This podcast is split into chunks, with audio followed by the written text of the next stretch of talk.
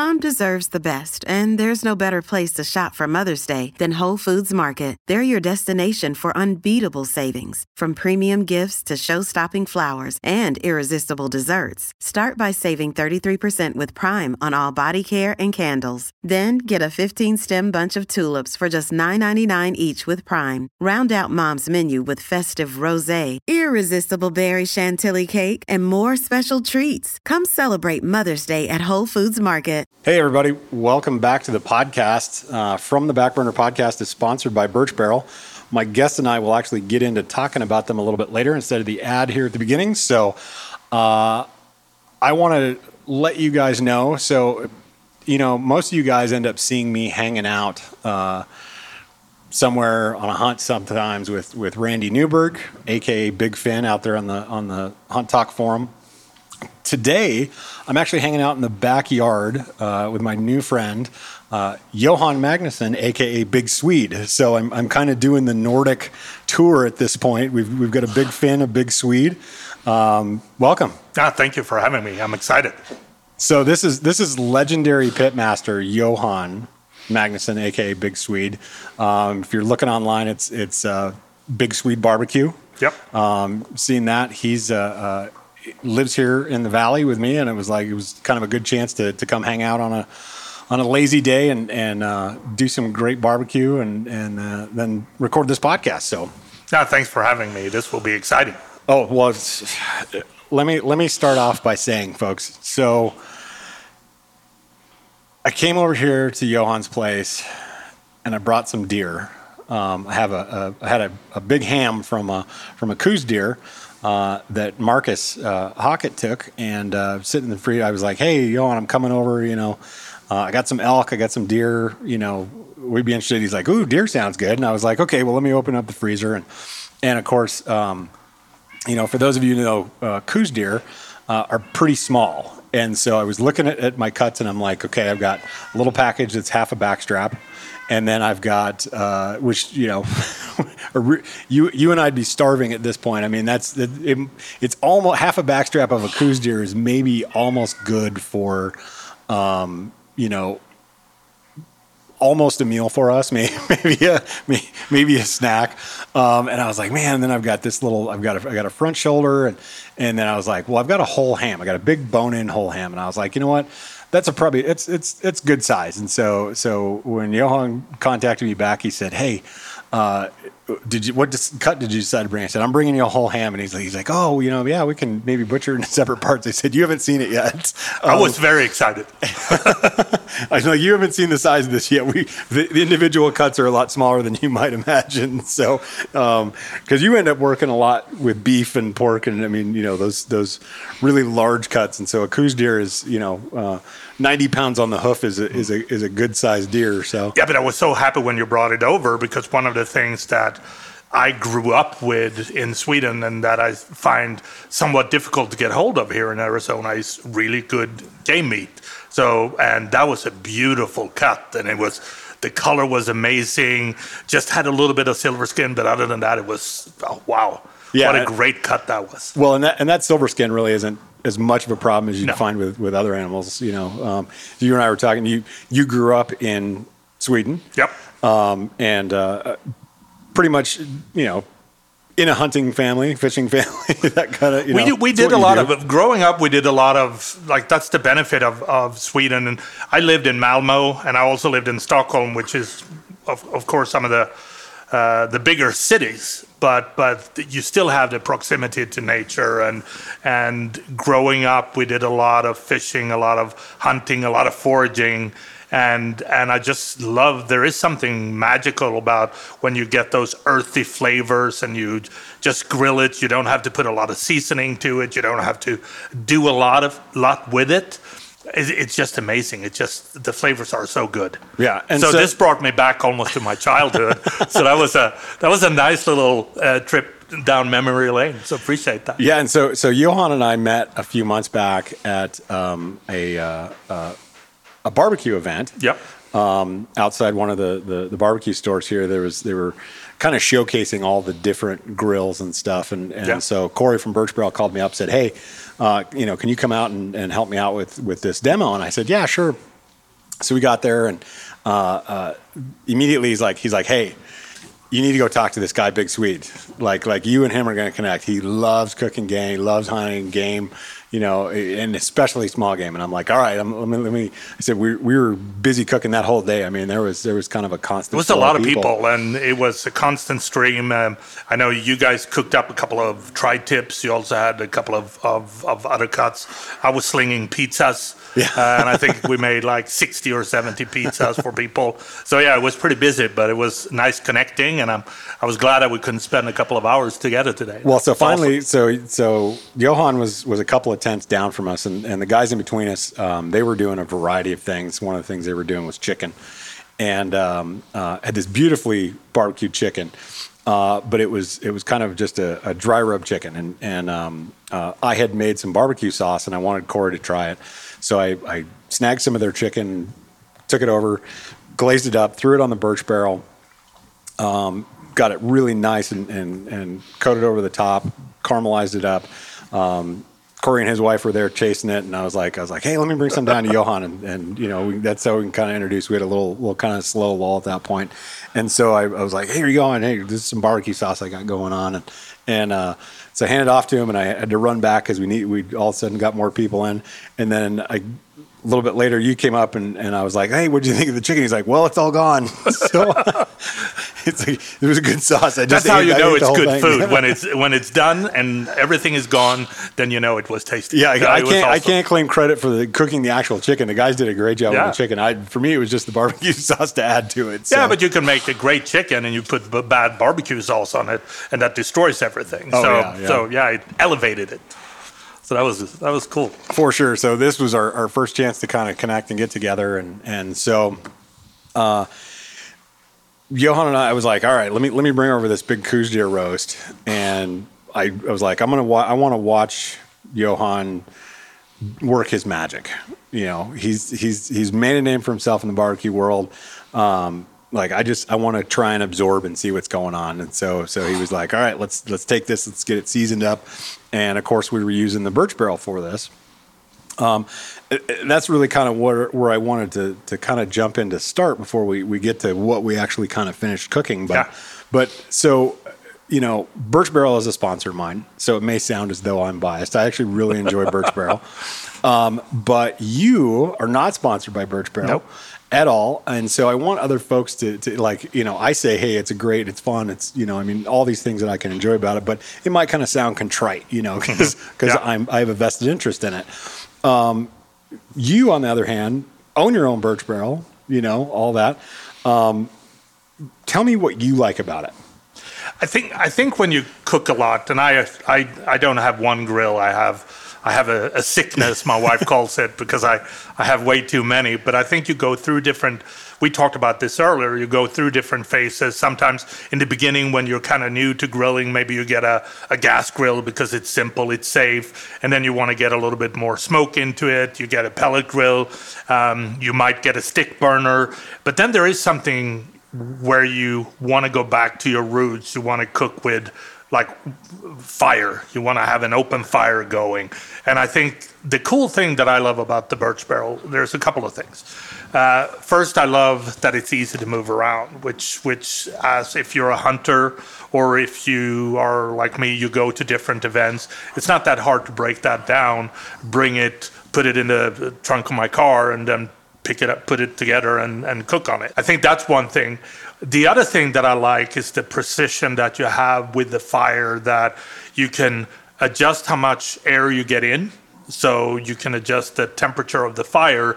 You can also adjust a little bit the temperature going out when you have the lid down. And then I love the fact that it is a grill, so you can do hot and fast. You can do your searing, uh, like if you have a back strap and you don't want to do anything with it, you just put it over some some open fire and, and give it three four minutes on each side, and then you're done. But like we we have had a beautiful ham, a big roast, and we cooked it and we smoked it for almost three hours uh, with with the whole um, grades elevated. And I think that's the unique part. Um, you can find Santa Maria style grills that can do a little bit, get further away from the fire, but the lid that you have where you can capture all that great smoke. I think that that makes it a very unique grill. And then I think the last one, it it looks badass, right? it's one of those conver- conversation pieces when I have people over in my backyard. That's the number one grill that they go up to and say, "Hey, what is this? This looks so cool." And you know, my ego sometimes says, "Well, that's that's not a bad thing." They think that I have cool little toys in the backyard. So I love it because it looks good and and it cooks really well.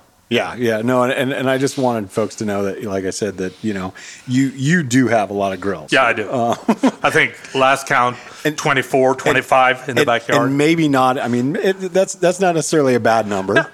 Um, you know, you, you, could have a few. According more. to my wife, it's a horrible number. but according to me, uh, you know, nobody has ever said you have too many grills. I don't sure. think that's ever been been uh, been named as a, as an as an issue but yeah, it's getting to that point. But it's nice. I mean, that you have experience with a lot of those, yeah. and, and still for for certain applications, yeah. you know, choose the birch barrel. Oh, I, know, I love it. On. I think it's one of my go-to grills, to be honest, because I it, it it goes back to what I said earlier.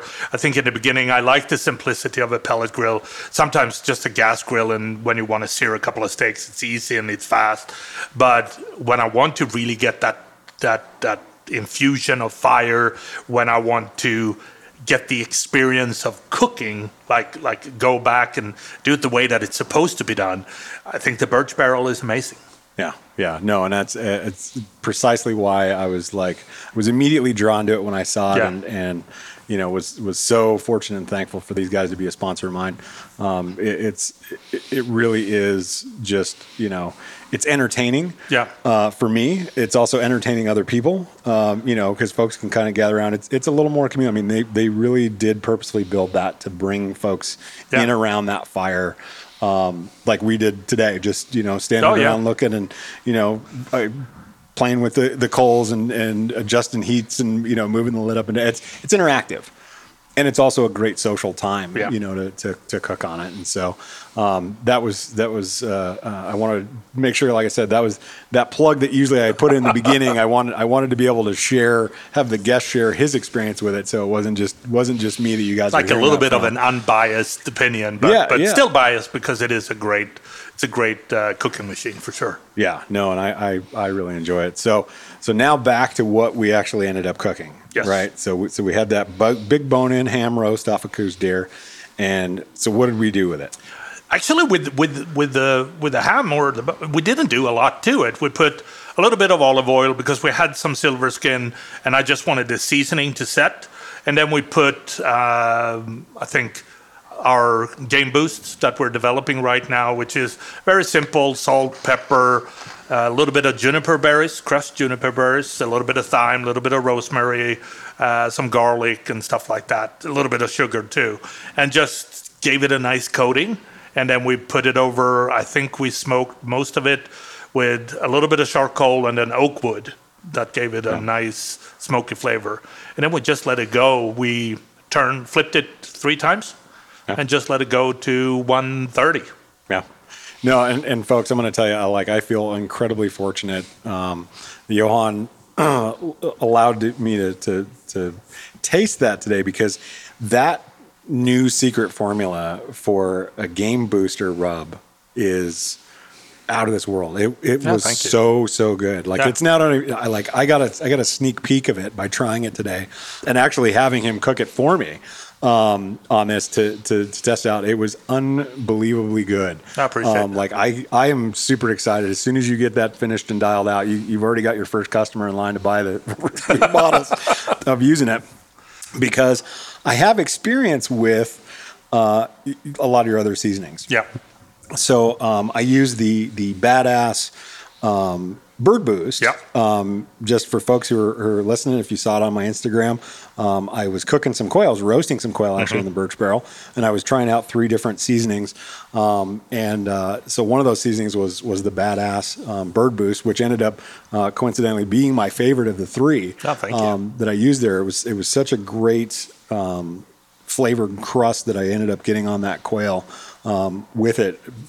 Just mind blowing, mind blowingly good.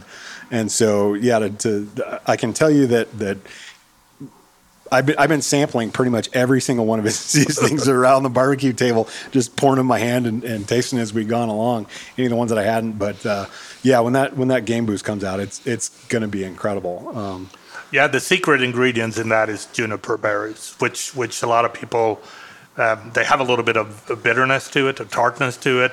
But when you crush those up, you mix it with thyme, you mix it with a little bit of rosemary, and then salt, pepper, sugar, like you would always do. I think it brings out a, a beautiful flavor in game, especially game meat. Oh, it was it was it was perfect on this deer. Yeah. I can say that for sure. We used to when I grew up, like like uh, we have a lot of. Uh, closeness to good fish as well. So I grew up eating a lot of salmon and mm-hmm. salmon is, is, is very tasty. And what we did was, was we put together like a hot charcoal bed, and then we put like fresh juniper branches, and then you just basically put the salmon fillets on the juniper branches, and then the smoke when these started smoking brought such a great flavor to the uh, the salmon. Then I moved here, and we have juniper in Arizona too. So I was out, you know, cutting branches off the neighbors' juniper trees.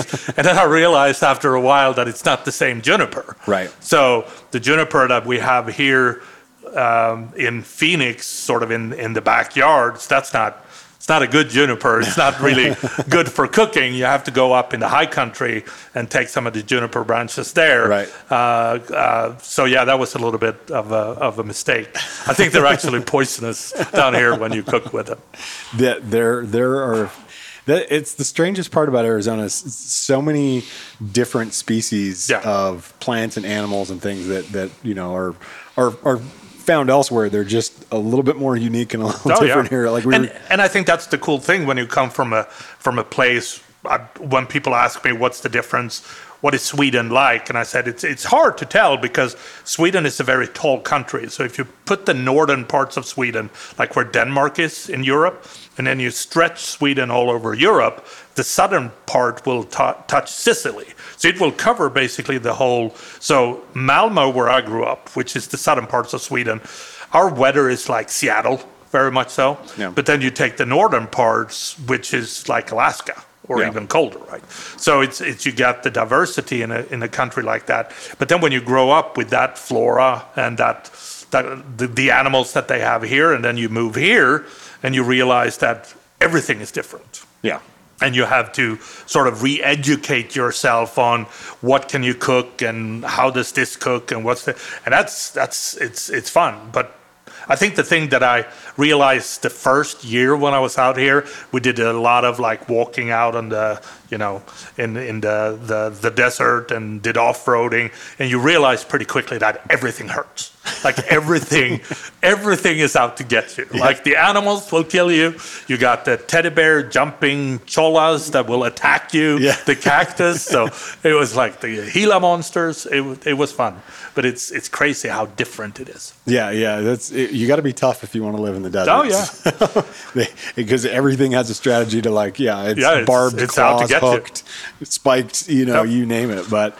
Um, and that's you. You make an interesting point because I, I've in learning about you know what what what American cuisine means yeah. or, or what what the American you know I, I think I think a lot of times there's a there's a misperception that that America hasn't provided much to the global food mm-hmm. uh, market. I mean, obviously, you know, things from the new world, corn, corn's yeah. a big thing that came from North America, not necessarily, you know, America, yeah. America itself, but, um, you know, tomatoes, um, turkeys, um, you know, there there are a few things that were, were indigenous only to, to kind of the, yeah. the, the Americas that that went around. But when we talk about you know like French cuisine is held as, as yeah. such a, a, you know a high mark in terms of of cooking. But you know everyone's familiar with Italian and, how, and that, how that's a comfort food. And then you know you have you have really high heavy spices in, in Indian food. But what was in, interesting to me about learning American um,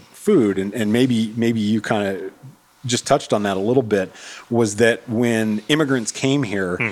uh, there were similar ingredients, yeah, but they were different. Yeah. Um, much like, uh, so I, I, think the example was that that France, you know, or, or, most of Europe had never seen green asparagus before.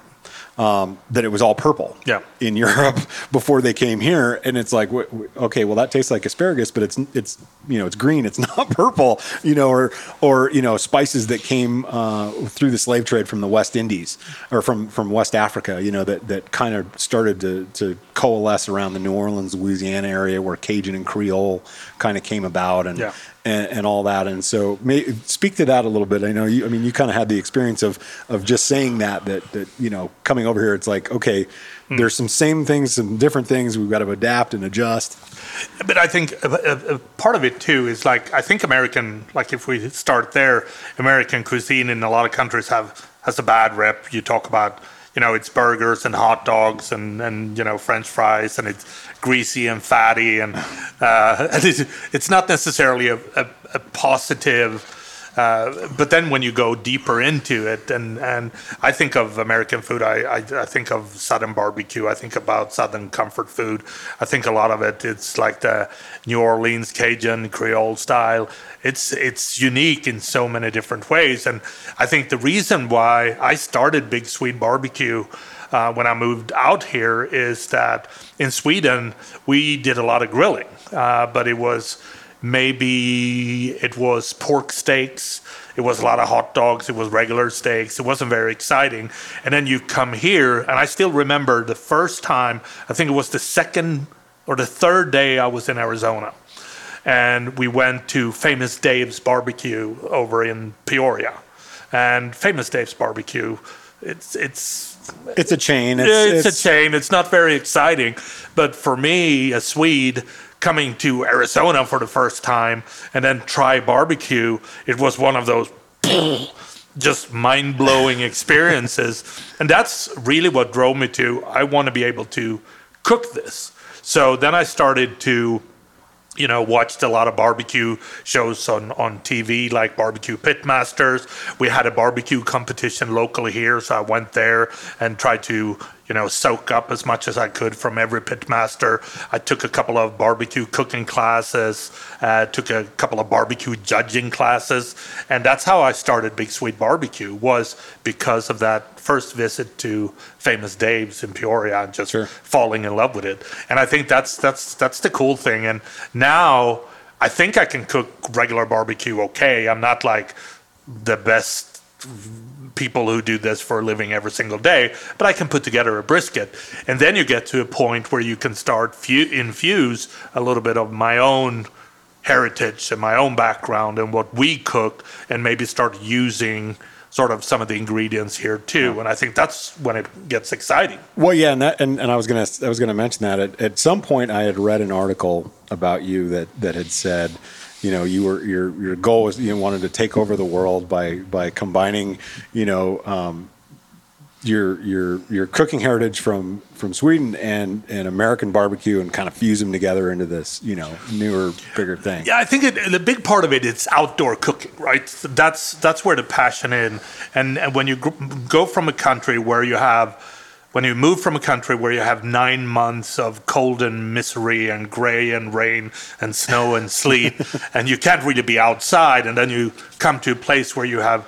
I think Arizona has 326 days of sun per year, and you can be outside every single day. And then you start realizing that my kitchen doesn't have to be in my kitchen anymore. I can move it to the outside, and then suddenly everything I can cook on a grill, everything I can cook on a smoker, and I think that's where it happens. And I, I think a lot of people are still a little bit limited in in what they cook outside, and that's where bar- Big Swede Barbecue is going now. Is more of educating people on the joy of cooking outdoors, whatever that might be, and and teach and educate people how to do that better. Sure. So that's sort of the the trail that we're on right now. I'm not sure if taking over the world world is the right thing, but if we can spread the joy to to a few people and they like what we do, that's that's all I need. Sure. Well, you know, I mean, I, it's it's interesting because um, as I started as I started thinking about that article that I'd read and and all that stuff, I was like, okay, well, what what defines you know Swedish cookery and all that other stuff? And and I had a thought because.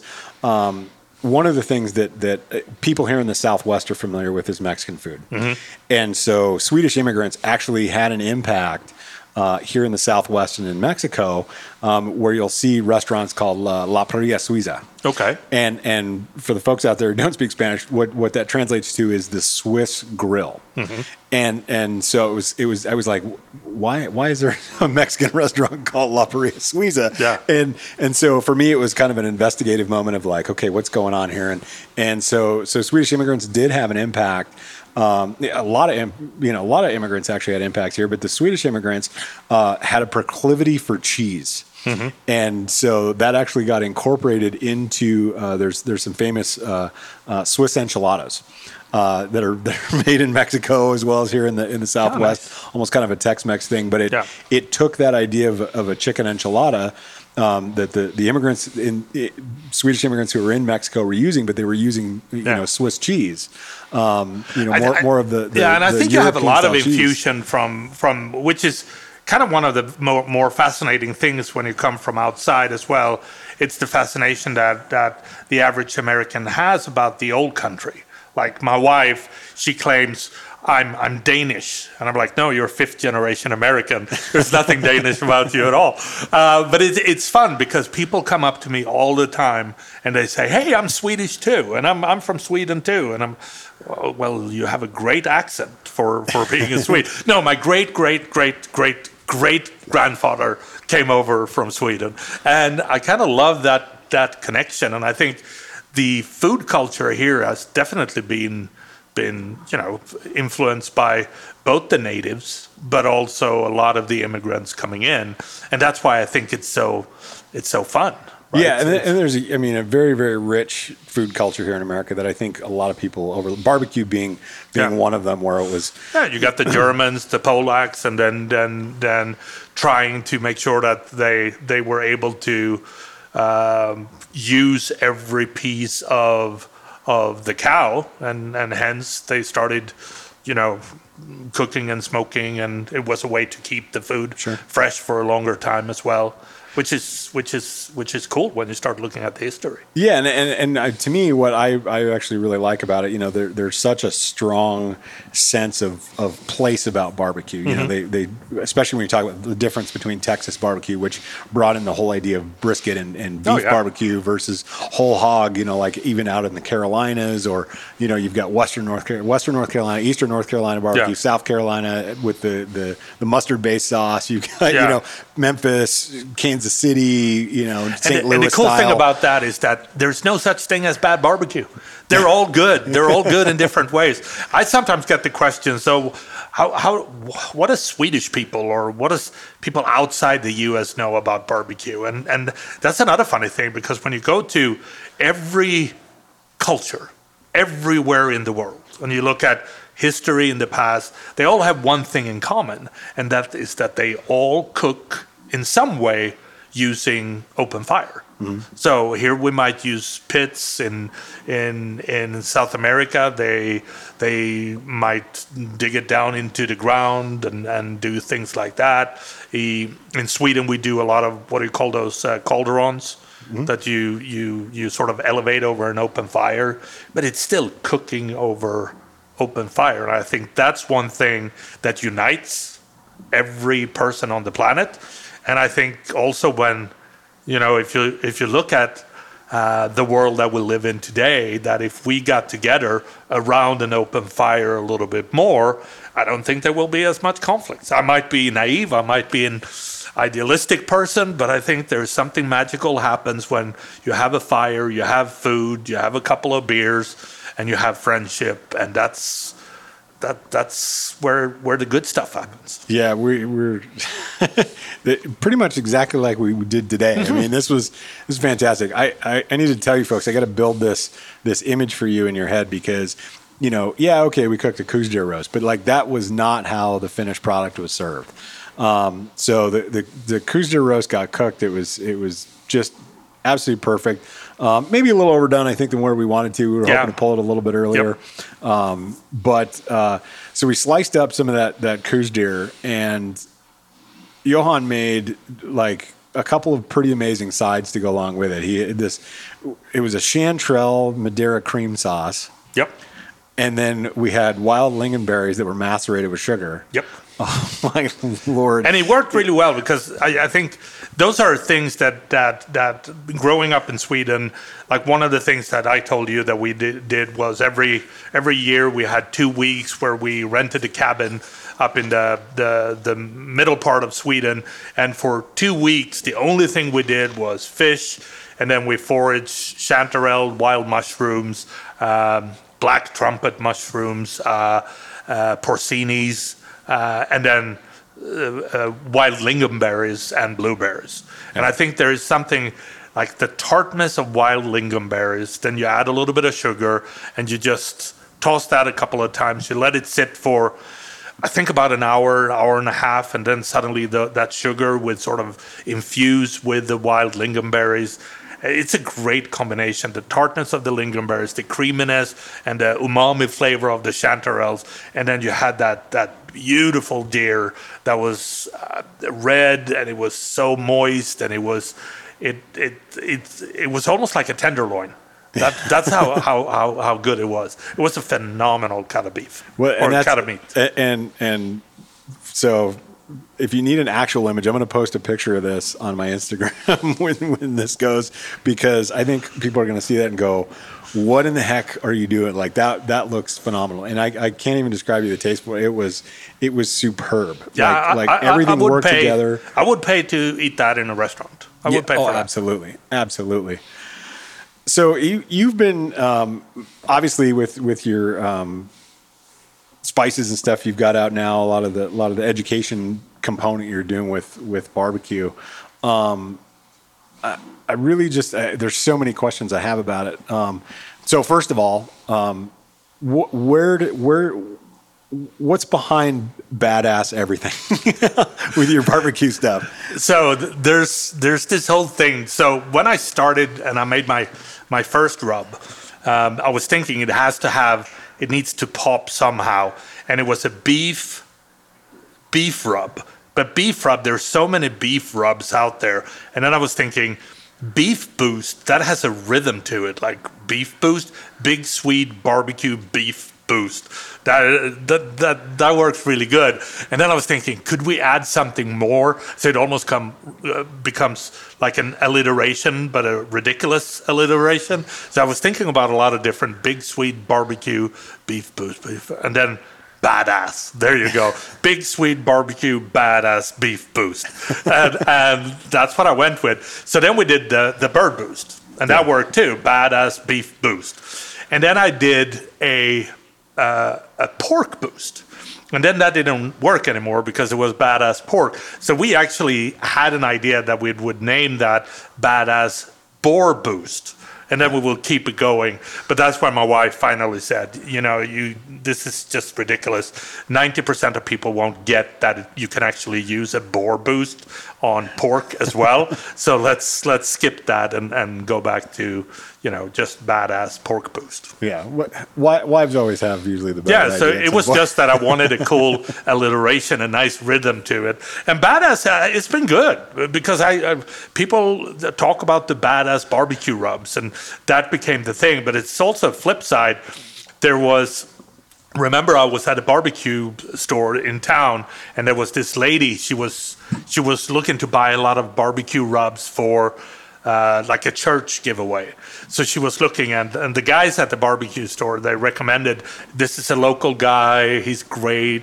They, everybody will love them. So she was looking at it and then said, "Oh, it's it's badass. No, we cannot use badass in in a church environment. So that wouldn't go.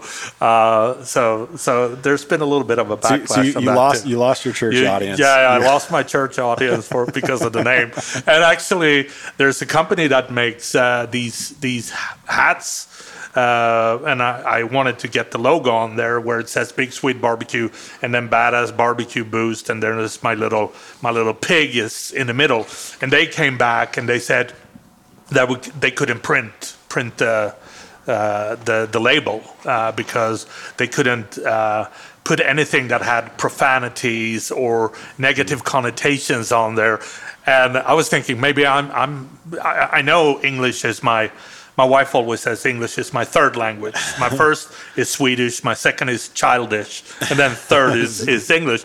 But I was like, isn't badass a positive thing? If somebody tells you you're a badass, you go, thank you. You don't go, ooh, I'm offended. I'm a bad. So I, I never understood that, but I guess that's in the in the PC word world we live in today.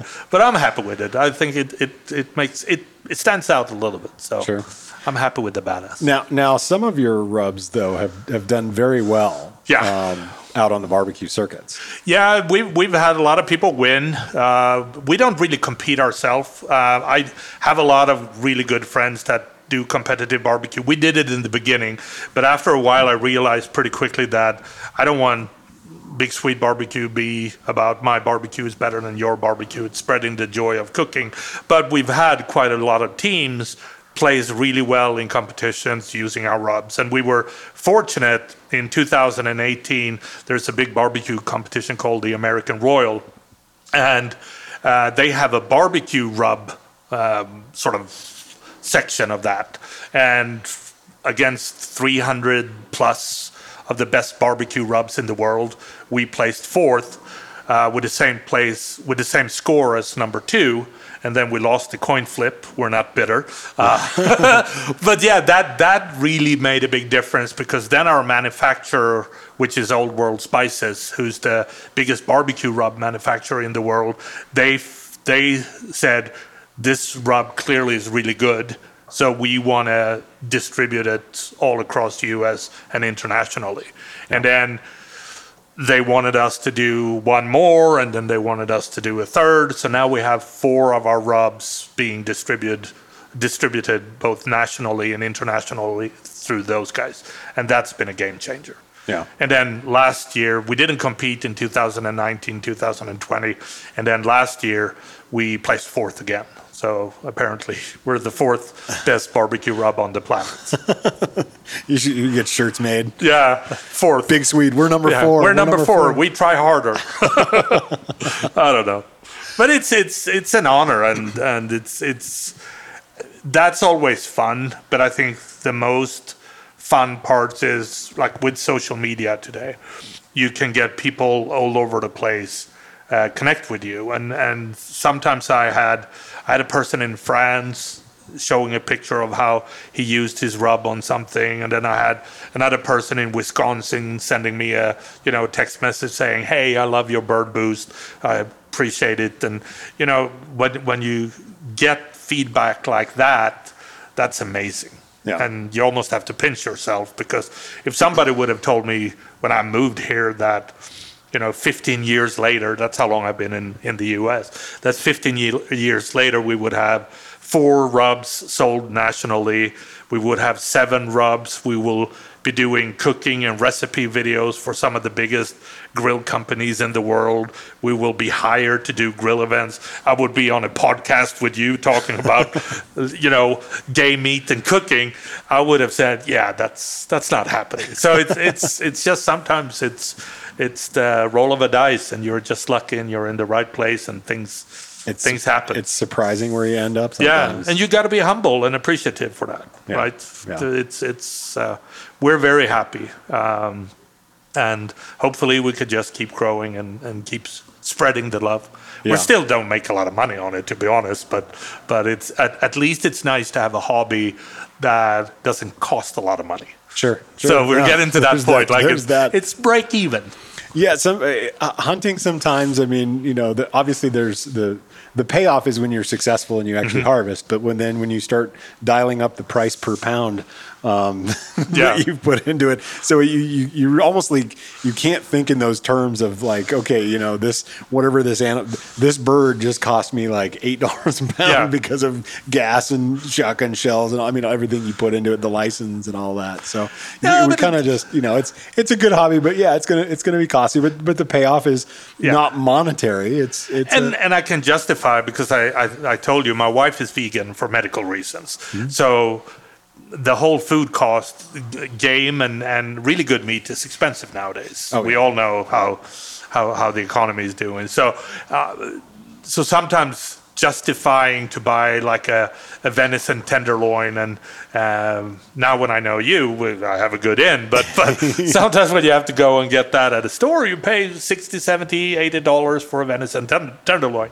In the past, it was hard to justify that. Yeah. Now I can go, yeah, but I'm doing a cooking video on it, so it's a corporate expense. Uh, so that's a write off. Yeah, it's a write off. So it's a little bit easier to do it.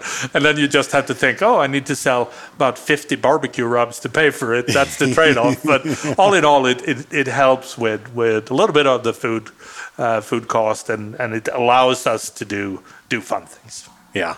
Yeah, no, it's it, I'm it's it's thrilling to kind of get a behind the scenes look of yeah. your of your your YouTube video operation. I was I was in the kitchen today um, with being the outdoor kitchen, yeah. um, to see where kind of all that that you know the TV magic happens or the YouTube magic, whatever you want to call it, and and uh, uh, kind of experience that today. But it was it was pretty awesome to just kind of eh, eh, hang out. I mean, today's been a really good kind of lax day. I know you've been busy, I've been busy, yeah. and so connecting, you know, was. was At the end of the day, isn't that why we love cooking, though? Oh, right? Yeah. It, it's it's one of those where you can after a week of hard work, and I've been like extremely busy this week, but take a day where I smoked a cigar, uh, um, drank a beer, uh, but also just hung out with good people and cooking and enjoying food, and it's relaxing.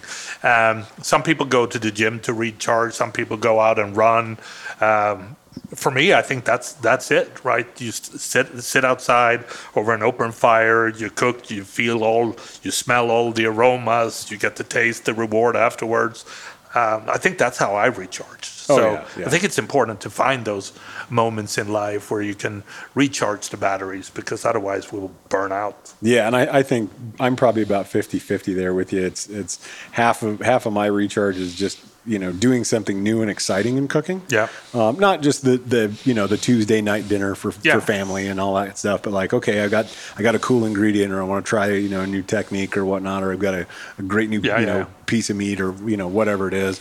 And probably the other half for me is hunting. Obviously, you know, mm-hmm. getting out into the woods and just taking a walk with a gun, you know, and, and, and really just getting to experience that and, and you know sit in sit in nature and really enjoy that. So and I, I, can relate to what you're saying also about cooking a little bit different things. Is that um, that's another thing why I wasn't really that thrilled about competitive barbecue because uh, the biggest you have KCBS, Kansas City Barbecue Society, where you cook four meats: it's brisket, it's ribs, it's pulled pork or pork, and then it's chicken thighs or chicken drumsticks. Then you have the steak competition, SCA, where you cook steaks, and that's that's sort of and you're kind of limited to cooking those five meats to perfection. And after a while, when you cook, you know, 200 briskets, it's not fun anymore. And and that's what I love about doing more of the the, the YouTube videos and, and do more of the recipes is that you have a little bit more freedom to be creative and, and yeah. throw new things on there and, and just experiment and have fun with it. Yeah, and well, and, and some of your YouTube videos as well. I mean, like some of your recent ones, you just had a squab video. Yeah. Um, which is very cool. I saw a wild boar um, one you're done, and, and yeah. So, I mean, and, and the funny thing is that I try to be creative about that, and and and the squab video, you don't get any views whatsoever because people don't really know that you can cook squab, and I think a lot of people don't know. Oh, squab is that dove, pigeon? What's the difference here? Uh, and then when you do a boring brisket video, that one goes viral, and you get. Uh, tons of views on it. So it's a little bit unfair that you want to cook different things and you want to educate people too.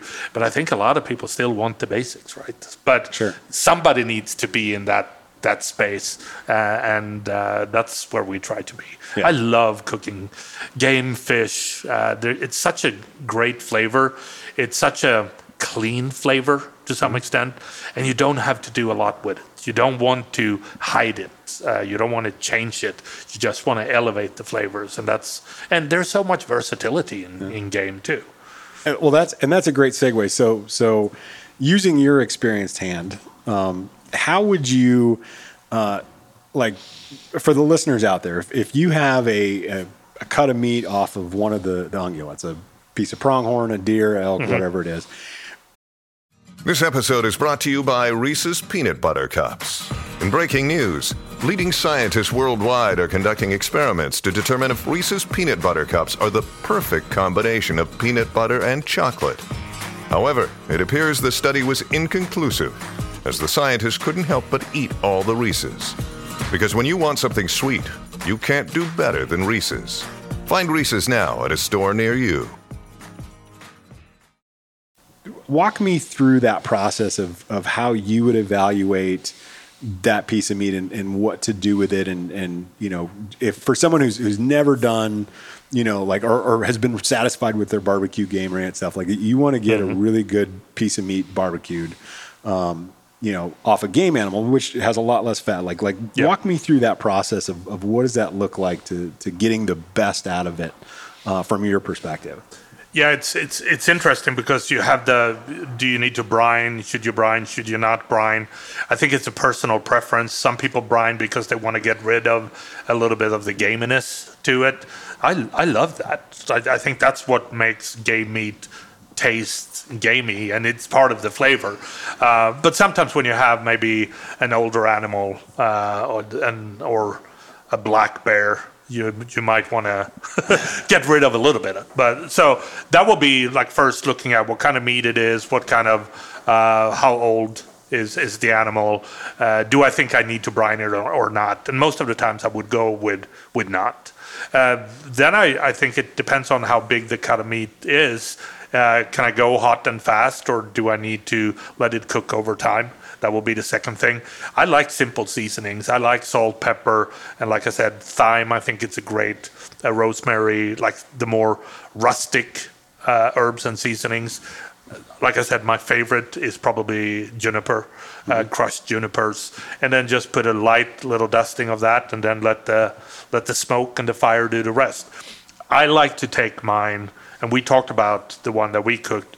I would have probably I like 125 to 130. Yeah. I like it rare. I like it at, at medium rare at the most. Um, you said you sometimes like it almost blue, and I don't disagree with you on that. Yeah. Uh, we did. it's actually funny. We went to Sweden uh, two years ago, three years ago, and we were at one of the big hunting shows where you had 10,000 hunters in Sweden, and we had moose.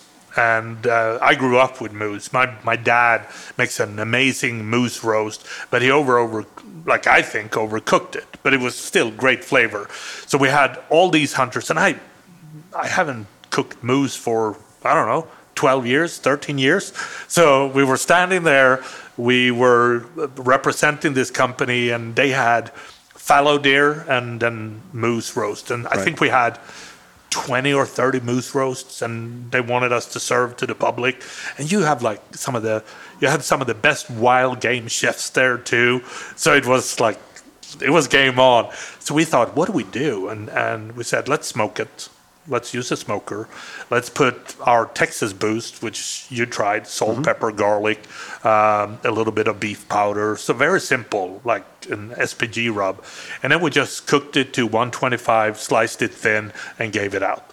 And these hunters came back and they said this is the best moose we've ever tried. Because a lot of them first of all they don't smoke they roast it in the oven or Right. they and and the second part was also they take it to a much higher temperature they're a little bit scared of going too rare on it Sure. and for me that's that's and then of course let it rest i think that's a common mistake a lot of people do too we're so we've been waiting for cooking it uh, so we start slicing it immediately and then a lot of that the moistness and the juiciness is actually concentrated to the center of the roast and it's almost like when you slice through that like a water balloon pops and you get all the the the juices out on the cutting board if you just let it rest for 35 40 minutes uh, that that moistness will be more spread around the whole roast so i think that's another one of those things that i try season it well in advance so the seasoning really set let it take its time cook it to rare or medium rare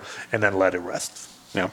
and I don't think you have to do much more with that. Yeah. Like when you have a good roast. But then you have the other aspects of like wild game and rabbit and doves and, and pheasants. And, yeah, th- and I mean, uh, there isn't a there isn't a um, for all the different varieties of game meat. There Yeah. isn't the the the one way fits all. No. You know, um, some some species, you know, some certain meats you want to take all the way to full. Yep. Uh, you know, fully cooked through the 165 at least, and all that, of course, because there are concerns. But I think, uh, you know, like as you were saying, there, I know that there are a lot of hunters um, who are scared uh, of you know those lower temperatures. Yeah. You know, or, or, or haven't experienced um, that.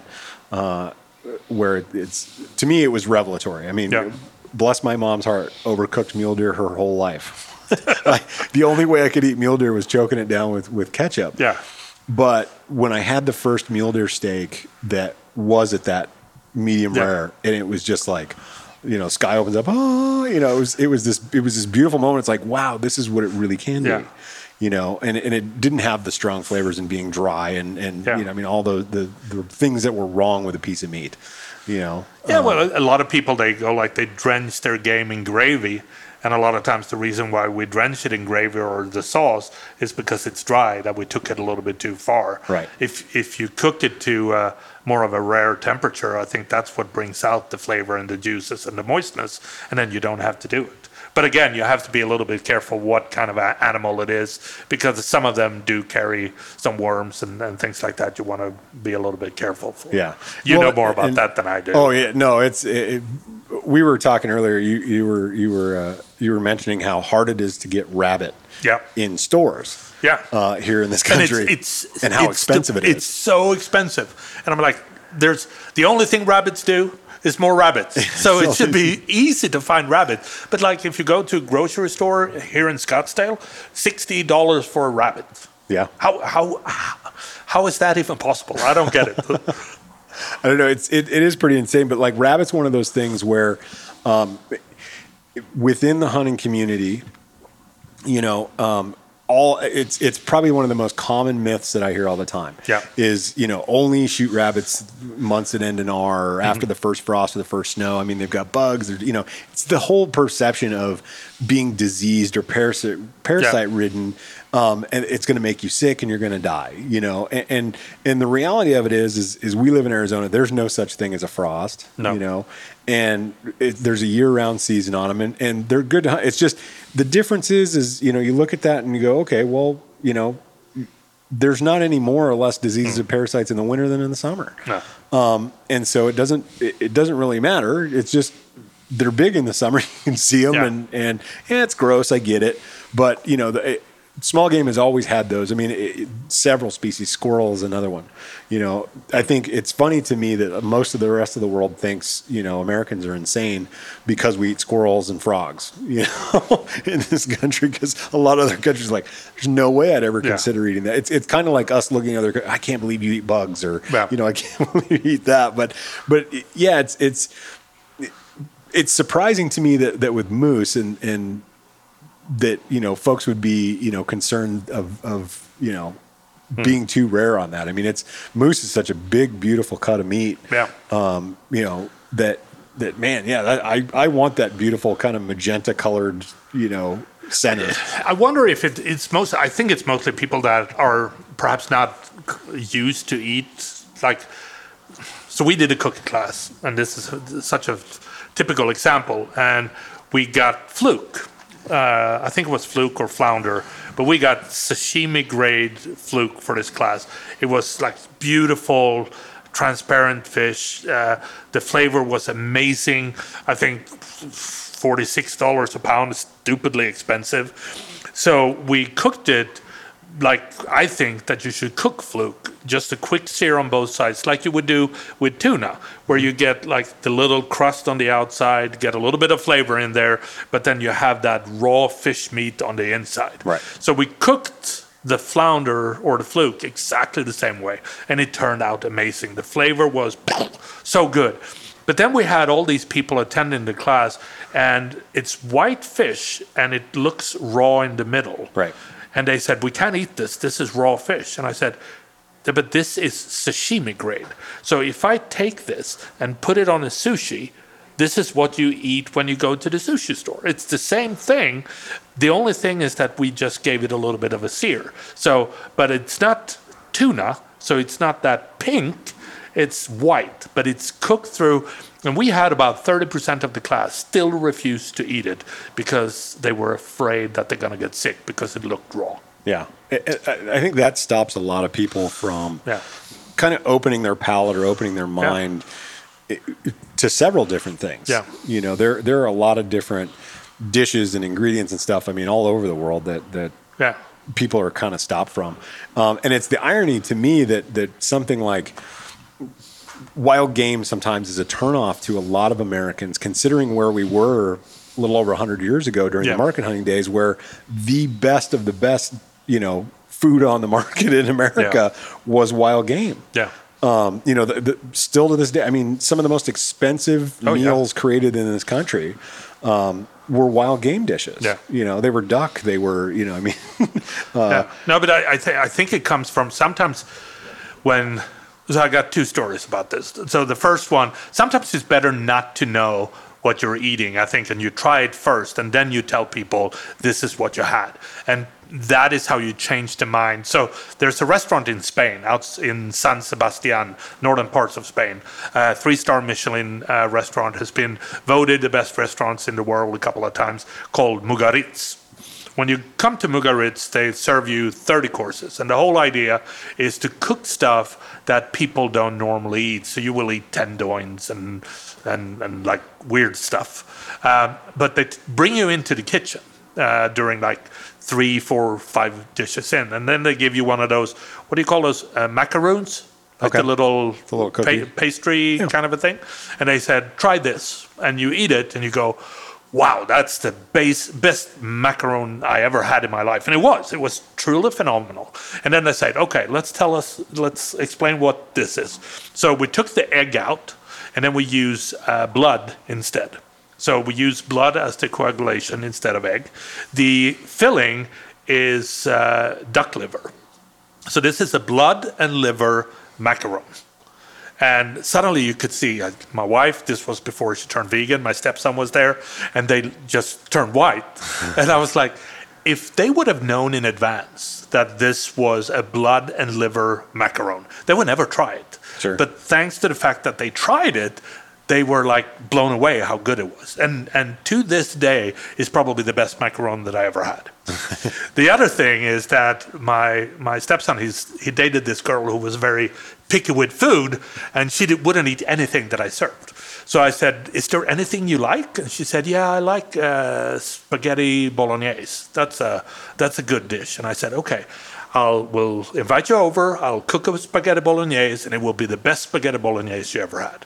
So she came over. We cooked it for her, or I cooked it for her, and then she said, "Oh, this is so good. Can I have a second? Yep, no second. She finished that too, and she said, "You're right. This is the best spaghetti bolognese you ever made." uh, or I've ever had. So I said, okay, let me tell you what I made it with. So I used beef tongue that I sous vide and like chopped up into smaller pieces. I used ox, oxtail. I used uh, sweetbreads, and I used bone marrow. That was sort of the main ingredients beside tomatoes and and she also turned white, right? it was like, what? Did I eat this? And I'm said, if I would have told you that I would serve you this stuff, you would never have tried it. Now you tried it and you said, this is the best meal, best spaghetti bolognese you ever had in your life. And I think sometimes it's, it's our own mindset that gets in our way, our preconceived notions that this is going to be horrible that prevents us from being adventurous with food. I would, Sure. I, I don't think there's one thing that I've been offered that I've not tried. Yeah. I try everything. There are some things that I don't like. I'm not very happy with like blood sausage. It's not one of my favorite things, but I would eat, eat it. I would try it. Sure. Yeah, I had I had a friend of mine once. He uh, um, uh, he grew up in the Philippines. Um, his Yeah. dad was a was a uh, somehow involved in mining operations or whatnot. And so, like as as a kid, he just he just grew up in Yeah. you know Manila and and kind of all around that. And so. Um, uh, after we had met, he he decided he was going to try and gross me out, and, and so he took me to a Filipino restaurant, and uh, we get there, and it was a buffet style, Yeah. and and um, you know, we're, we're kind of going along and, and it's like, you know, you just kind of choose your stuff. There's, there's not many people who speak English in this restaurant Yeah. to begin with, but you know, we're going along and I was like, I was like, oh, okay, cool. I'll, you know, let me, let me I take tried that, that, and that. I had no idea what it is, Well- but I'm open to it. Well, I, I, I asked I asked the server to, to dish me up a, a scoop of this um, what I call blood pudding. You know, I was like, oh yeah, I'll eat blood pudding and stuff like that. And I- my buddy immediately, he was right behind me. He's like, he's like seriously, you gonna have that? And I'm like going, I said, yeah, of course I'm going to. I'm like, that's you know, that I said, you guys make that. You know, the, in in the Philippines they make it with pork, pork blood and stuff like that. I'm like. I grew up in an Irish family. It was lamb blood for us, Yeah. you know, or sheep blood. Yeah. Like it's you know, not not that big. He, he was more surprised about that. Now, when we did get to the balut, which is the the the goose egg, the embryo, oh, I couldn't do that. Yeah. I like, no, no, but, no. but at least you tried it, and you can say, I mean, "Nah, uh, I don't like that. It's yeah. like in Sweden. I don't know if you've seen these on YouTube. We have something that we call surströmming, which is a fermented herring. Yeah. So basically, you have like these YouTube videos where these tough guys from all over the place they open up this can and then they all throw up because the smell. And we would probably evacuate the whole neighborhood if we open it up. It's it's pretty foul, and it's a Swedish delicacy, but you have to try it at least. And the thing that most people do, they don't know how to eat it because you open it up in a can, like a bucket of water, then all those gases don't get out, and then you serve it with like sour cream, chives, some some boiled potatoes, and then it's pretty, it's, it's a little bit nasty, but it's still pretty good. Sure. But at least you have to try it, right? Sure. And I think at the end of the day, as a hunter as well, I think it goes back to being respectful to some of the animals that that that you kill, is to eat all of it, Yeah. right? I think there, there's something beautiful about that too. That this animal uh, gave its life so we could consume it. Then at least for us, at least the thing that we can do is eat everything, Yeah. and take care of everything. and, and that's uh, you know, surprisingly, that fish dish is one that I haven't tried yet. Yeah. Um, I've, I've actually been like, you know, kind of excited. One of these days, I'll Yeah, make it over. Maybe I- we should do a podcast on I- that. I'll bring you over and we'll open it up here, and uh, uh, yeah, there will be some interesting sounds in well, the what's, background. what's funny is, I mean, over the years, I've actually had um, pretty good fortune. I, I, I used to um, mow uh, a woman's lawn who was who was Norwegian. Yep. And so um, uh, I'd get uh, lutefisk. yeah, lutefisk. Yeah, Uh, you know, so she had that, and then uh, knew this this Jewish family, so Yeah. you get gefilte fish, and Yeah. like there, uh, you know, all those things. So I've had kind of those experiences. Yeah. But that's that's the one that I haven't. is- yeah, is- lutefisk is it's it's not good. Let's be honest. It's, it's not like hmm, today I feel like I'm going to have another lutefisk. Yeah, you don't. It's it's it's maybe here, but when you use when you try the surströmming, it's going to be it's going to be a, a level level. above. But but yeah, it's it's it's still exciting, and and I think that's that's the benefit we talked about. You know, traveling internationally, and I've had the fortune to do a lot of that. You Yeah. had the fortune, have had the fortune to do a lot of that, and I think that's part of the fun part too. If you go to like Indonesia or Southeast Asia or Africa or South America, why would you eat like the local? Well, why would you eat stuff that you're already familiar with? That's yeah. where you want to eat crazy stuff. Yeah, and then some of it you will hate, but then some of it you will go, maybe I can bring this back and infuse with. So the story about that, Sweden have a very strong pizza culture. Uh, people don't know that, but we have very unique pizzas, and pizzerias were super popular for, for a couple of reasons. Number one, we had a lot of, of immigrants from Italy coming after the war because the Swedish the Swedes stayed neutral. Right. So we still had an, uh, an industry and manufacturing, so we needed workers. So a lot of Italians came and they started up pizzerias. But Swedes also traveled uh, like as tourists at a very like during the 60s and 70s we went to thailand we went to africa we went all over the place. And then you brought home like bananas and pineapples and things during the 70s that were not very common in sweden. Right. so we have pizzas with curry and chicken and bananas and pineapple which would go like you can't eat that. That's that's gross. But it, i think that's that's the fun part too. You discover new flavors and then you bring that with you Yeah. and you try to incorporate it oh, absolutely. like cactus i never had cactus before i moved here but like the the jam, the prickly pear jam that you have, or marmalade. Yeah. that's so good on everything. Yeah, and, and that's uh, it's it's always a surprise. That's that's one of the things that I, I think impresses me the most that I, I didn't really appreciate initially about Arizona was the fact that there's there's so many natural ingredients here in the environment Yeah. that most people have never tried. I mean, Yeah. prickly pear is is probably some of the most like I, I don't know like you know it's hard for anyone in Arizona not to try prickly pear at this point because it's Yeah. just so abundant and available. But we've got you know barrel cactus fruits and we've got uh, cholla buds and, and Yeah. you know, there's there's so many different species of cactus that provide something here Yeah. um, that that really can kind of open and and, and it's just mind blowing how you would almost think that okay well they're all going to kind of taste the same and they don't Mm-hmm. you know um, like you get prickly pear syrup or prickly pears even they they almost have a watermelon Yeah. flavor to them Yeah, they do. um, and and then you move over to like uh, if you're fortunate enough to be able to get saguaro um, cactus, which are protected and, and you can't harvest on them unless they're they're private lands or whatnot. But when you um, distill that down to syrup, it actually develops a caramelish flavor. Um, it doesn't have that that high fruity flavor, Hmm. Yeah. that that citric you know type. Um, taste to it or, or you know i mean you just it, they're all a little different you Yeah. know as you kind of go along and, it, and it's it's cool to kind of introduce people to those those Yeah, that- additional flavors And that's almost something that one wanted to do one time. I, there's a great documentary, I don't know which streaming, uh, about Noma that was Yeah. that was uh, voted, I think, this year as the best restaurant in the world. Uh, so Danish uh, uh, uh, uh, restaurant, and they went to Mexico.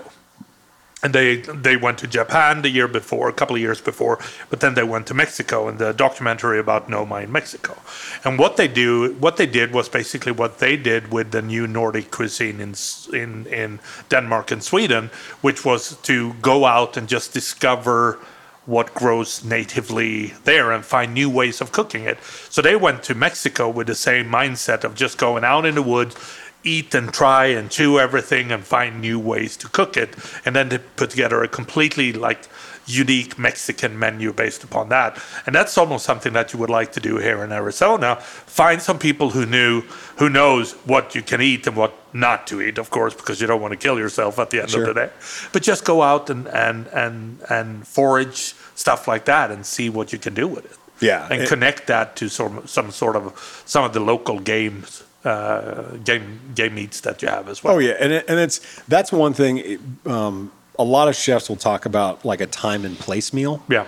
And so you know, like you, if you harvest this animal like right here, Yeah. right. Um, I, I certainly some guys like on a bird, they open up the crop and they want to see what they're eating. Yeah. You know, and and go out and collect that wherever that is. Yeah. Um, uh, and then create a dish that includes the Oh, yeah, yeah, yeah. environment, Yep. you know, from right around where that animal was taken. Because, yeah, they've been eating It would- it would complement the because it, meat it because does it- go it- with yep, it. yep. Yeah, yeah, and uh, you know the same with with you know pretty much any animal. I think Yeah. you know if you can if you can find it in the environment that they're in, um, that would be you know it, it certainly adds an element to the meal that I don't know that you get anywhere else.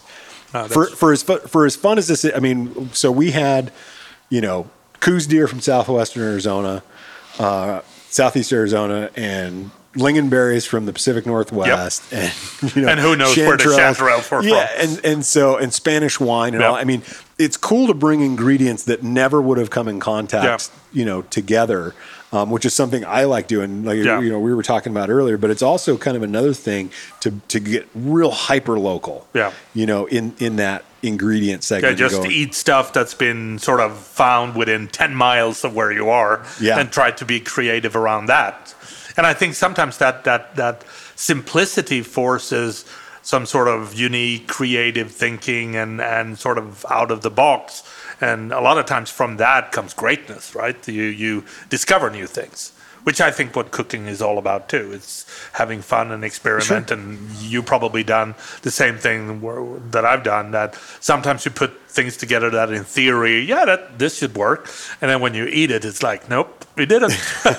and then sometimes you're surprised when you have things that you didn't think would work works perfectly. Yeah, it's it to me. Some of the, the that's the one of my my all time favorite sayings is is you know some of the greatest meals and and and things that happen in the kitchen Yeah. were originally accidents. Yeah. Or or the or it became you know the mother of necessity. Yep.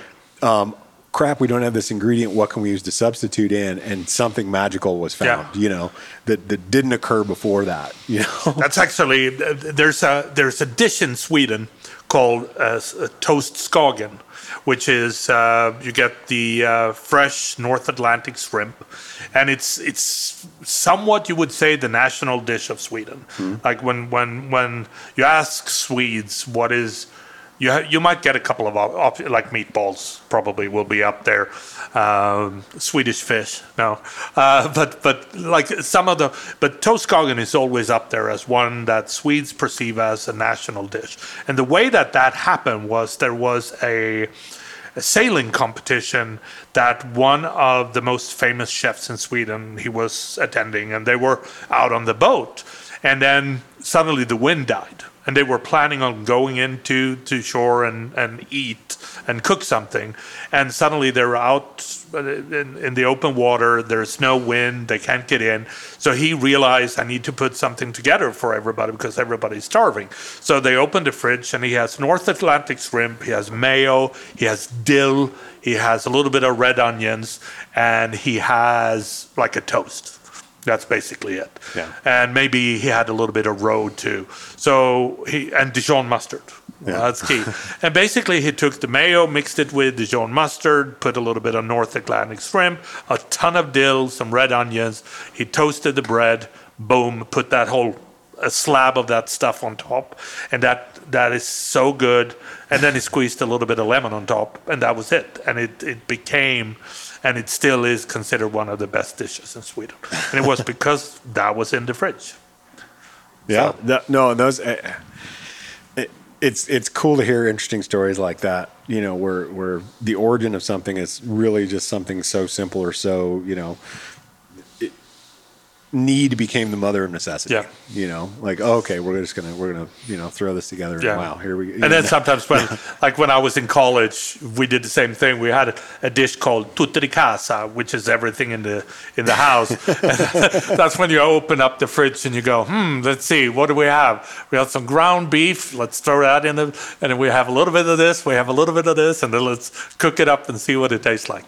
Yeah. Uh, I would say more often than not, that turned out disgusting.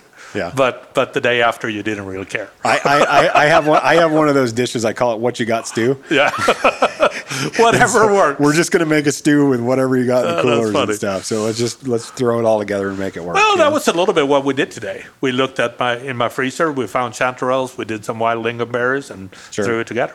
Yeah, but in in in more remote settings, like like this is it usually happens in camp. You know, it's like we're getting close to the last day and we need a big Yeah. family meal, and because like What do we have left? what's what's all in your coolers? You know, like let's Yeah. open up all the coolers and figure out oh, what's Oh, there. And it's like okay, you know, we'll just yeah, well, give me that that that this will all work, and you know, throw it together. So Gotta love that. yeah, and you never know. I, I think probably one of the best what you got stews we had at one point. It, it, it worked out beautifully. I think there was like a little bit of antelope. Uh, there was uh, squirrel. There was the rabbit. There was bobcat. Uh, you know, and like everybody who tried this this big stew, like we weren't prepared to make stew, and suddenly Yeah. they said, "Well, yeah, you guys are making the meal for tonight for everybody." It was like, oh, like we we were never told, we never planned, and so you make this big pot of stew. Yeah. Everyone loved it, and ev anyone who walked up was like, "Hey, what's this white meat?" Sitting here, we're all like, "You know, I don't know what it is. We don't know, We didn't want to uh, tell anyone it was bobcat, so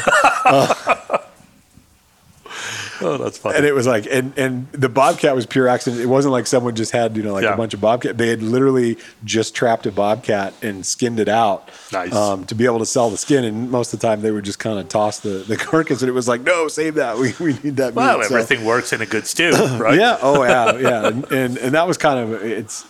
I'm I'm I'm a little partial to cat meat. I, I Yeah. actually really like bobcat and mountain lion. It's it's a it's a fun meat to work with, but um, very not very common. That's Yeah. for sure. Um, I don't think I've ever had bobcat. Yeah. What does it taste like? it's it's a sweeter meat. Yeah. Um, I actually, I, there, I have a guy. He would he would literally trade anyone elk meat, Hmm. um, which which you know anyone who's ever had elk. I mean, it, it's about as close to beef as you're going to get. Yeah. I mean, it's it's very tame. It's it's you know um, rich and stuff like that. But he would he would trade elk meat for anyone who had lion meat or bobcat meat. He's like Wow. he really loved it. But yeah, it's it's it's a lighter meat. It's different cuts. Um, it has probably some some qualities, cooking qualities, and and that close to close to pork as well as chicken. Yeah. Um, it's got kind of like there's a little bit of, of things that are going on there in it, but um, I really, really actually kind of enjoy Well, I got to put it on uh, the list of things to try out. So, so tell me about. Uh, we never really got into um, uh, bird hunting as a kid there in, in Yeah. southern Sweden. You said you got, you know, northern Sweden was was a lot of the moose hunting. and- yeah. and that so, kind of stuff. well, and it's spreading now a little bit all over the place, but especially in September, Sweden shuts down for two weeks Yeah. uh, because that's the moose hunting season, and every you know.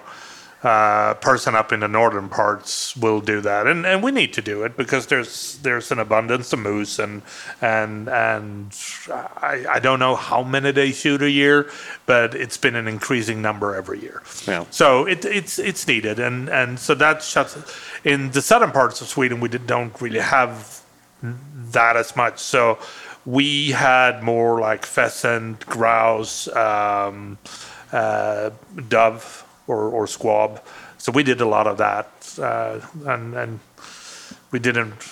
We had a summer house out on the countryside, so we didn't really care about a permit. And a friend of mine had had a couple of shotguns, so we went out there and, and shot things, and and uh, yeah, it was probably not really legal. Yeah. But that that's that was my sort of. A lot of the hunting that we did was was uh, game bird. Yeah.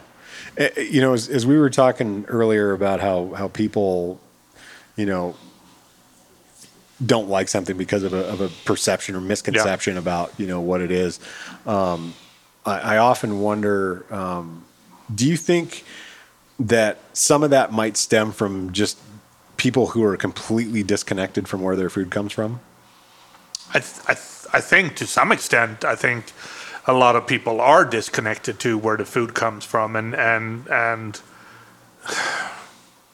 it's it's it's hard to tell. I th- I, I think some people, yes, without Yeah. a doubt. Um, I think with some people it's just ignorance, and sometimes they don't want to know.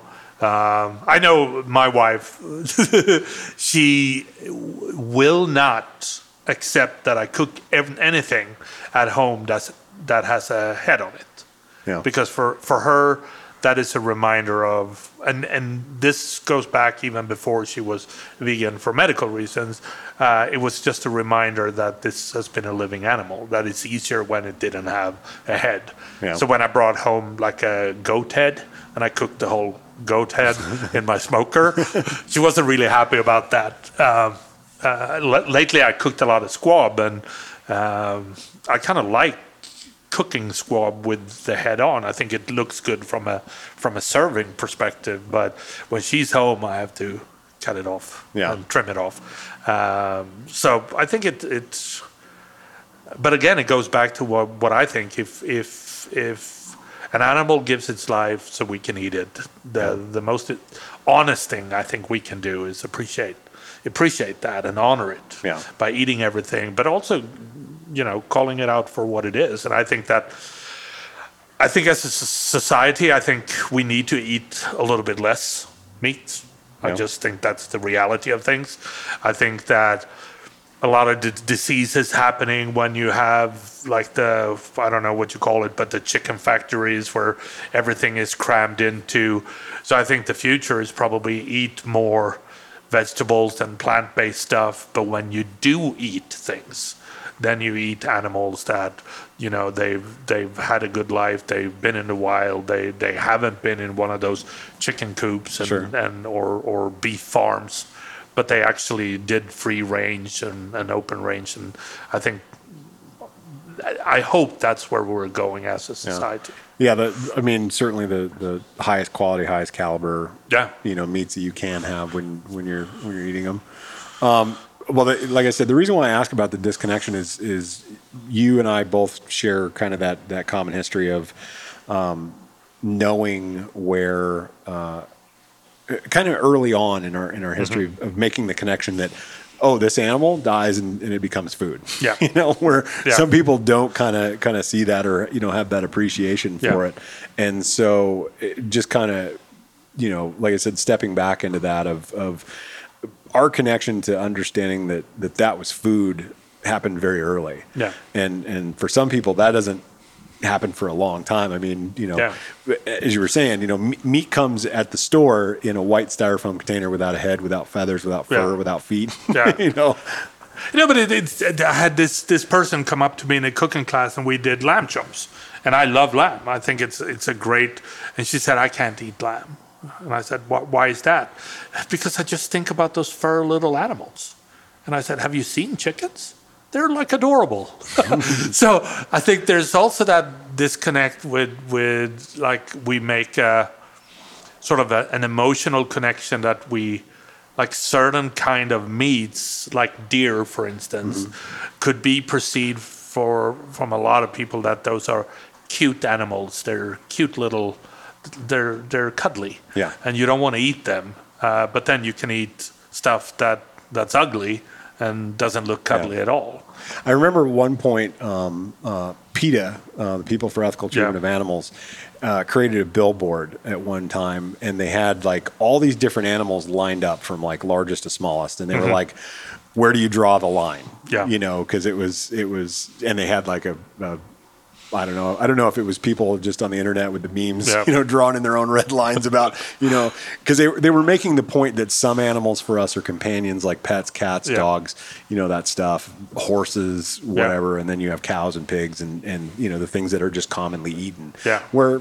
you know a, a bunch of FFA kids, you know, they raise like they become their their pets, you know, in, in Yeah. essence, and sometimes they they understand that harsh reality that yeah, this kid, this this animal is is going to get purchased at the auction, it's going to go to slaughter, or you know, we just keep it and let it live its long life, and those are the decisions that you know we make about how we you know treat or deal with Yeah. animals um, in the long term, and so it's it's it's such a it's such a hard question and it's such a you know loaded question to some extent I think. And and I've always been of the the the opinion that I try not to judge other people based upon the choices that they make in their life but I would also appreciate if people don't you know um, object to my choices right? I think that that's the freedom of choice which is such a beautiful thing. I love eating animals and I'm never going to change that but I'm married to a woman who just only eat vegetables Mm-hmm. and I'm okay with that too I don't I don't try to convince her that that's not right and uh, she doesn't try to convince me that I should stop eating meat. So I think it's it's finding. I think it becomes fun when you when you still learning a little bit more about like plant based cooking. You can Sure. do phenomenal things with with just veggies today, and I think it's one of those underappreciated sort of. Especially amongst meat eaters, they, Yeah. they throw out vegan or vegetables. It's almost like a little curse word when it's so good if it's cooked the right way. and and that's that's a a great point because one of the things like for the the quote unquote meat eater Yeah. you know who who like has a lot of experience cooking meats and stuff you know barbecuing grilling and all that other stuff if you want to challenge yourself you know Yeah. in in your own abilities um there are are some really cool things and, Yeah. and actually techniques and styles a lot of things you can learn from from Yeah. expanding outside of that to trying and elevate vegetables and stuff which are you know great accompaniments but it also might make you better Yeah. cooking the meat that you're normally doing so and it, it's interesting because the after I did my my beef boost, my bird boost, and my badass pork boost, my wife said that you're not allowed to make any more barbecue rubs un, until you make me one. So I had to be creative. So we did our veggie boost, and I was told already beforehand you won't sell any of it. It's a complete waste of time. Don't bother. Uh, and I put a lot of time into it. I think we did 50 test cooks with different blends. We mixed, so basically it's fresh herbs and, and salt, pepper, garlic, and a couple of good stuff in there. Uh, vegetable bouillon to uh, increase some of the flavors. Um, but it's one of our best-selling rubs because people say that there's not a lot of really good vegetable seasonings out there. So I was kind of surprised, and especially when it comes to grilling, I don't think there's anything better uh, than just uh, put some some oil on a couple of vegetable that you sliced up, throw it on a plancha, throw a little bit of good seasoning on it, and just let it go. And then I like to add at the end just a little drizzle of ponzu sauce because you get the soy, the umami, and then you get a little bit of that citrusy, and Yeah. it's just so good. And it goes with everything, and you can't really fail. Yeah. Like um, broccolinis, red bell peppers, uh, red onions, a couple of squash slices, carrots. Oh, it's so good. Yeah. right? And it's easy to make, and it's it's it's good for you, and and I think it goes really well with game meat as well. Sure. Well, and and so uh, you know, always those jokes about oh, you know, we don't eat rabbit food or whatever. Yeah. like, well, I think if it's good enough for a rabbit that I eat, you know, Yeah. it might be good enough for me. So I don't know. I, I don't know. Um, One billion rabbits can't be wrong. Now serving our billionth rabbit, Uh, that's funny. Uh, the old McDonald's sign of how many people have been served. You know. Yeah. Um, well, I, I I can't thank you enough for today, Johan. This no, is, this was good, and thank you for the wonderful piece of meat. That was that was so good. oh, it's And and I think you will put some pictures up there because uh, it looked when you cut through that and you saw oh it was it was so tender, it was so moist, and It- and it it, worked really well. It, so if folks want to find you or find out about you, where where can they look you up? We're on all the social media channels. Uh, just look up Big Swede Barbecue Yeah. and Big Swede uh, BBQ, Yeah. and you'll. We're even on TikTok now. Nice. Yeah, we don't do TikTok dances though. Nobody wants to see that. I think Big Swede doing doing TikTok dances would be would be interesting. Yeah, I, I don't. I don't think so. That would be jiggle it just a little bit. Uh, my wife wants it to be a little bit less big Swede. I think at the end of the day, but I told her now we have a brand that we need to protect, and it, you know, medium-sized Swede barbecue doesn't look. It doesn't sound as as as cool. So yeah, we have an image to yeah, now. we have to go uh, XXXXL in t-shirts. That's just the way it is. no, but it would it would be great if, if people would follow along and and we'll try to cook. We we often ask people to come up with like ideas of what they want us to cook as well. So if if any of the people listening to this they want to see a certain recipe, I would Yeah. gladly experiment and Yeah. most of the times it turn out great and sometimes it does not. How long how long do you think we all have to wait for the the game boost? I don't I don't know. It's probably fall. Fall? I'm, I'm thinking fall. Fall this Yeah, year? Yeah. Oh my! I, I like I said, I want to be first in line to buy as many jars of that as No, I no, can. appreciate it. Um, Thank they you. they were phenomenal. Um, but uh, you also have a cookbook We do. Yeah. um, that's out now. Yeah, it was one of those little COVID projects because I did everything myself. I, you realized you work virtually, you work from home, and I, I realized I had a lot of recipes and, and I had some pretty good pictures too.